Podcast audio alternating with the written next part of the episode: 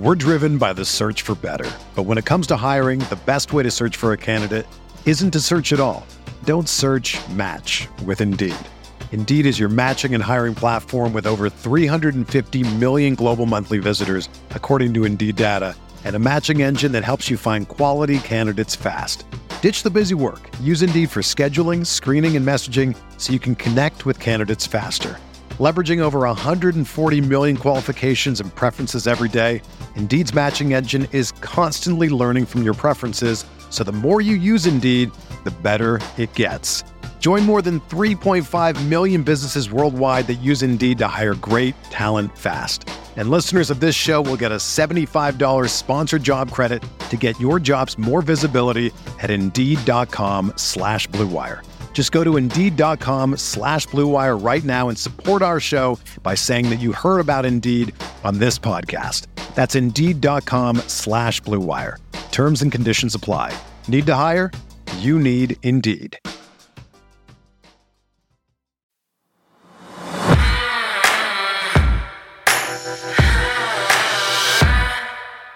ESPN released its top 50 list of free agents who are about to hit the market. And since the Ravens have vowed to rebuild the wide receiver room, we thought you might be interested in knowing exactly which pass catchers are going to be available. Yeah, we'll discuss the quality of this 2023 free agent class of receivers, highlight some of the guys that are at the top of the list, and also, of course, debate whether they'd fit in with the Ravens. I'm Sarah Ellison alongside Bobby Trossett. It is Thursday, February 2nd, and this is your morning Ravens update from Inside the Vault. So another offensive coordinator candidate has emerged in Baltimore's ongoing search, and we've yet to mention his name since this extensive process began, Sarah. I'll dig into Cowboys quarterbacks coach Doug Nussmeier just ahead. Plus, with quarterback Tom Brady announcing his retirement for good this time, we look back at some of our favorite Ravens-Brady moments. Yeah, we have all that and more coming up. Thanks for waking up with the Morning Vault, where you get the most important Ravens news in about 15 minutes. So a lot of Baltimore's roster for 2023 is already in good shape, as we know, but we also know the work that needs to get done at the wide receiver position. Even John Harbaugh vowed a near complete makeover during his end of season press conference. The one area that needs to be, built is the wide receiver room. So that'll be a new room basically. There'll be pieces of it still there, you know the guys. And then we'll be adding a lot of pieces to that room, and there'll be competition too. So that'll be the room that'll start together in this new offense, and we'll build with those guys. So I think, you're talking about 75% of the offense is intact and 25%, and it's all in the same room, will be new. And that's probably pretty normal. Harbs for sure said all the right things there, but now the work has to be put in. And the Ravens will use all avenues at their disposal to be creative, but one of the most obvious places to look for help will be in free agency when the new league year begins on March 15th. So here's the thing, though, Bobby. I've started to get a look at the receivers who are about to hit the market, and there are certainly guys who could help. I mean, it's hard to get worse from how the Ravens season ended, but there's no home run hitter in this class of 2023 free agents. Yeah, and I know we both saw ESPN's list of the top 50 free agents, and probably the first thing that sticks out is that you have to scroll all the way to number 21 on the list to get to the first wide receiver. And there's only 4 total receivers in the top 50, Sarah. So what do we make of it? Well, just so we're not thinking that ESPN is the end-all, be-all, I also took a peek at CBS Sports' same version of this list, and they only had 5 receivers in the top 50. And then Pro Football Focus, they only had 2. So don't write off the free agents, but the Ravens will certainly be looking at the draft as well as the veteran trade market to help augment this receiver room. All right, we'll definitely carve out some time to look into those 2 avenues another day. But for now, let's dig into the top wide receivers set to hit the market, the current market. So give me the top 2 to start from ESPN's top 50 list, Sarah. All right, probably the consensus top receiver is Patriots' Jacoby Myers. Now, he's a former undrafted rookie from 2019 and has worked his way all the way up to being the top receiver in New England the last two seasons, surpassing the 800-yard milestone each time. He notched a career-high 6 touchdowns last year, and he'll be at the prime age of 26 when entering the 2023 season, and he's considered a nuanced route runner with strong hands, measuring in at 6'2", 200 pounds. He plays in both the slot and outside. And at the end of the day, while he was the number one receiver for Bill Belichick's squad, I wouldn't call him the true number one receiver that Ravens fans have been clamoring for. Now, next on the list is Juju Smith-Schuster, who we all know well from his time with the Steelers. Juju has signed one-year deals in each of the last two seasons, betting on himself to get a strong long-term extension. And he had a nice year with Patrick Mahomes and KC, which is still going as they prepare for the Super Bowl. Juju finished the regular season with 933 receiving yards and 3 touchdowns. And even though he'll be entering his 7th NFL season, he's just 26 and is a valuable commodity over the middle of the field. So, Bobby, he'll be looking for big money in a weak free agent class, so he just might get what he's searching for. Which is exactly why I doubt there would be a Smith-Schuster-Ravens marriage. I mean, come on. They aren't likely to fork over big money. Not to mention, Juju already turned down Baltimore's front office for less money to go back to Pittsburgh in 2021. Now, as for Jacoby, I just don't see that fit financially speaking either. As the top receiver on the market, you have to expect there's going to be bigger bidders out there calling his name. But, Sarah, who are the final 3 players on your list? All right, well, we've got Odell Beckham Jr., who we debated quite a bit last season. And we all know what he's capable of as a 3-time Pro Bowler and Super Bowl champion. The questions about him are more about his health after missing 9 games in 2020 with a torn ACL. And then he tore the same ligament again the next season in the Super Bowl, forcing him to miss all of 2022. Now, it seems as if he's trying to reassure teams that he's well on his way to getting back healthy because he posted a video of himself working out just on Tuesday. He ran a route featuring some cuts, caught the ball, and then went straight upfield and definitely outran the cameraman. He also posted on Twitter, quote, "I swear I'm loading. Nowhere near I want to be, but exactly where I need to be," close quote. And then finally, there's Lions receiver DJ Chark, who is a vertical threat that features a big body at 6'4", 198 pounds. Now, Bobby, he only had about 500 yards last season after missing 6 games to injury, but he can be a touchdown threat and can win jump balls on the outside. Okay, so it is a somewhat underwhelming list, but these guys will all be contributors elsewhere. It's just a matter of where. And there are several other players that will be available, including Green Bay's Allen Lazard, Kansas City's Mecole Hardman, and New York's, that's the Giants, Darius Slayton. Anybody you like best out of that group? Yeah, Bobby, there's nobody that I'm jumping up and down over, but all of them would be an upgrade, right, for the Ravens wide receiver crew. Now, obviously, I was high on OBJ last season, but that was partly because I thought it would be a bargain for just a couple of games and then for a postseason run. So at this point, I think a few of these guys would ideally be a number 2 receiver. But as Ozzie Newsome always said, right player, right price. And let's be honest, too. I mean, the front office is going to have to sell itself to some of these guys, Sarah, because we know the Ravens have developed a reputation for not being receiver-friendly over the years. So whoever they end up hiring at offensive coordinator and obviously the status of Lamar Jackson, both will have a major, major impact on whether any marquee receiver will want to come to Baltimore. But still to come here on The Vault. Speaking of offensive coordinator candidates, it's time for another OC profile, and this time around, it's Dallas Cowboys quarterbacks coach Doug Nussmeier.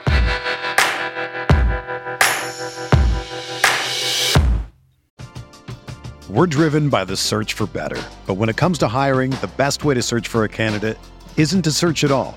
Don't search, match with Indeed.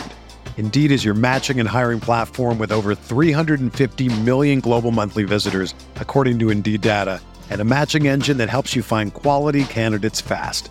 Ditch the busy work. Use Indeed for scheduling, screening, and messaging so you can connect with candidates faster.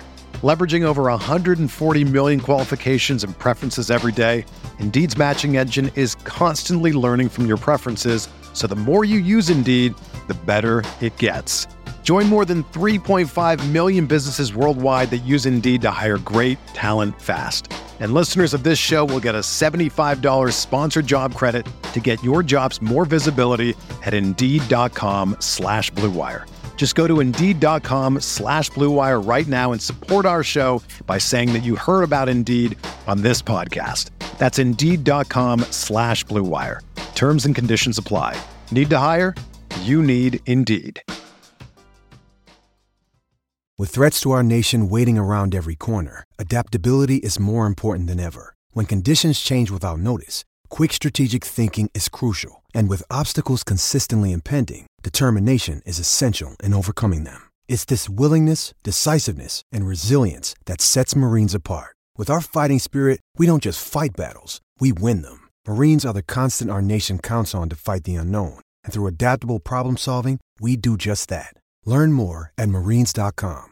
All right, Bobby, give us the lowdown on Cowboys QB's coach, Doug Nussmeier. Yeah, so he actually just recently left Dallas in what was described as a mutual parting of ways after 3 seasons as the quarterback's coach and 1 year as tight ends coach. But here's something that he does have that some of Baltimore's other candidates haven't.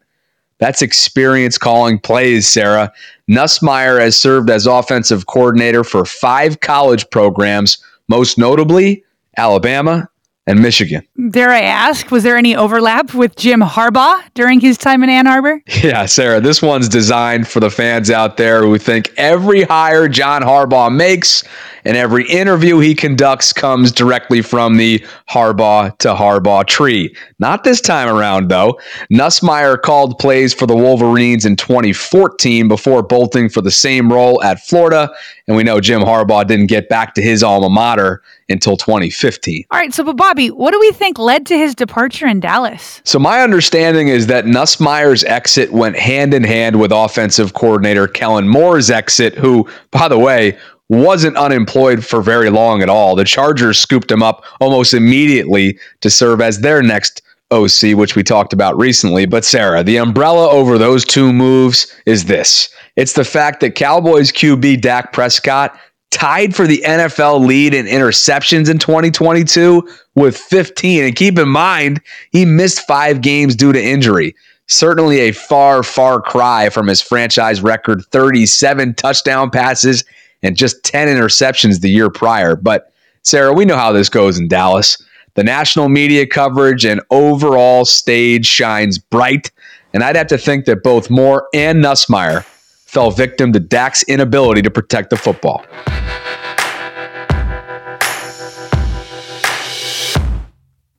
So Tom Brady announced his retirement for the second time in 2 years on Wednesday, but this time around, it sounded a little bit different. Good morning, guys. I'll get to the point right away. I'm retiring for good. I know the process was a pretty big deal last time, so when I woke up this morning, I figured I just press record and let you guys know first, so I won't be long-winded. Like, you only get one super emotional retirement essay, and I used mine up last year, so really thank you guys so much to every single one of you for supporting me, my family, my friends, my teammates, my competitors. I could go on forever. There's too many. Thank you guys for allowing me to live my absolute dream. I wouldn't change a thing. Love you all. Now, watching that video, I first off felt happy for Brady and the career that he had. I was happy to be able to witness the best QB ever in the game. But it also made memories come flooding into my mind's eye of Brady going head-to-head with the Ravens so many times over the years. Bobby, I'll be honest, Brady just bothered me so much back in the day, but I can admit that it was because he would beat Baltimore so often, just like he did the rest of the league. But I also hated how he got what seemed like special treatment from officials after he returned from a 2008 knee injury. Now, the play that most stands out in my mind was in 2009 in that week 4 game where Terrell Suggs basically just fell in the direction of Brady and was called for a roughing the passer, which led to a touchdown on that very drive. And then the Pats went on to win by 6. Yeah, you better believe Ray Lewis wasn't happy after the game. It's embarrassing to let a defensive player play his heart out, do everything he can, and you call something like that. Wow. Then you look at the replay, and it's barely a touch. He's a man. They can be hit just like us. That's it. It's not hard. Yeah, Brady handed the Ravens a lot of sour endings with how often he won. But hey, the Ravens did get him back from time to time as well. I remember that lopsided wild card round 33-14 win in 2010 when Ray Rice set the tone early with that 83-yard touchdown run, remember? And of course, Baltimore also got the AFC Championship win in Foxborough on their way to Super Bowl glory during the 2012 season. So you can't not mention those. Oh, absolutely. And this is where I will give Brady props. I did always appreciate the respect he gave to the Ravens. So I remember when cameras caught an up-close picture of his wristband, and you could read a note that he wrote to himself on it that said, "Find 20 on every play." Obviously, he was referring to Hall of Fame safety Ed Reed. And then in the Lamar Jackson era, Brady always encouraged Lamar as a young player in the league. And before their first ever head-to-head matchup in 2019, Brady went out of his way, both pregame and postgame, to talk to Lamar. Good luck to you, bro. Good luck, man. Yeah, doing some great stuff. Appreciate that. Keep it up, man. Big fan. Yes, sir.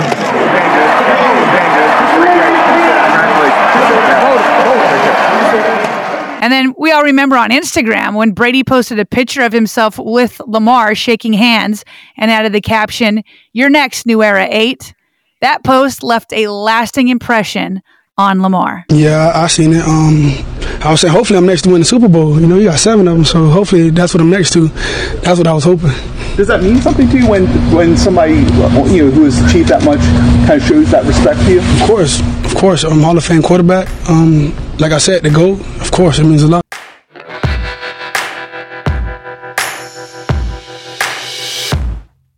And before we fly, some other quick news items you need to know, beginning with this from NFL Network's Ian Rappaport.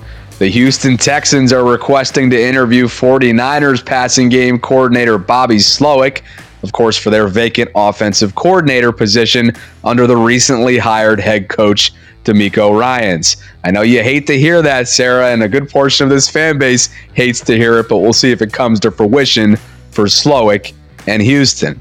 Elsewhere, keep these players in mind when it comes to potential contract restructures as a way for the Ravens to open up 2023 cap space. Ronnie Stanley, Marlon Humphrey, Mark Andrews, Roquan Smith, Marcus Williams, Tyus Bowser, Patrick McCary, Justin Tucker, Michael Pierce, Morgan Moses, and or Patrick Ricard. And finally, one more season stat from 2022 on Ravens rookie safety Kyle Hamilton. According to PFF, number 14 had the highest man coverage grade in the entire NFL this season among safeties. Thanks for listening to The Morning Vault. We created our show to keep you plugged into all things Ravens. If you've been enjoying our content, please tap that follow button and share it with a friend. And by the way, Bobby and I just created a Patreon platform that now allows listeners to join one of our membership platforms to help support the show. Now, as you know, we have been betting on ourselves by creating content independently from any big broadcast station or corporation. So please consider signing up for a membership today so we can continue churning out daily Ravens content for years to come. You can check out what we're offering at patreon.com/Ravens Vault Podcast. And along those lines, a special shout out to our first ever patrons, Sarah Kendall and Patrick York. We appreciate you guys, and we'd also love to hear from you with comments, questions, or if you'd ever be interested in advertising. You can reach us by email via BaltimoreRavensVault@gmail.com. That is all the time we've got today, but we've been talking about this all week, and now it's final. Be sure to check out our conversation with ESPN 30 for 30 co-directors Ken Rogers and Jason Weber, who sat down with us virtually to help us preview Bullies of Baltimore on the 2000 Super Bowl winning Ravens.